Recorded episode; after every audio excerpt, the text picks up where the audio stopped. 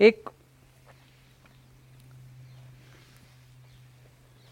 मुझे ऐसा लगता है कि भगवान शिव जो हैं, वो साधना और संकल्प है। भगवान राम जी चरित्र की यात्रा थे। कुछ वर्षों पहले इस राष्ट्र ने संयुक्त होकर कहीं चरित्र की यात्रा की थी। अब चरित्र की यात्रा के बाद आज काम बचा है साधना और संकल्प की यात्रा का।